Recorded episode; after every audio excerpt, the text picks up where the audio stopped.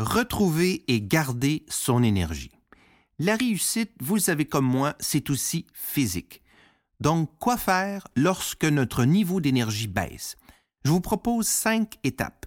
Il s'agit de la formule repas. R-E-P-A-S.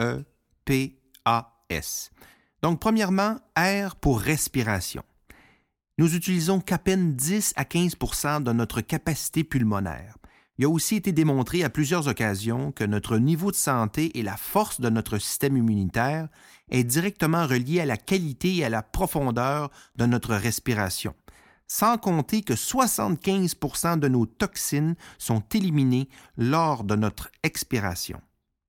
Deuxièmement, E pour exercice. Inutile de le répéter, celui-là, c'est en dépensant de l'énergie qu'on en récolte. À ce sujet, si vous manquez de motivation à vous entraîner, je vous recommande mon livre De l'énergie à vie, trouver et garder la motivation au gym. Troisièmement, P pour posture.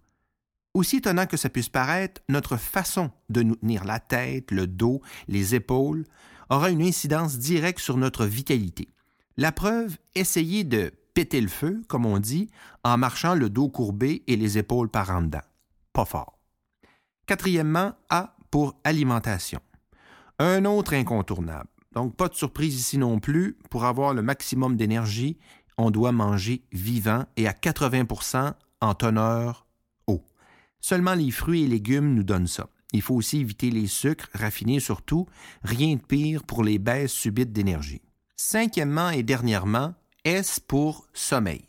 Il n'y a rien comme une bonne nuit de sommeil réparateur sept jours par semaine. Et il le sera si les quatre autres étapes sont respectées.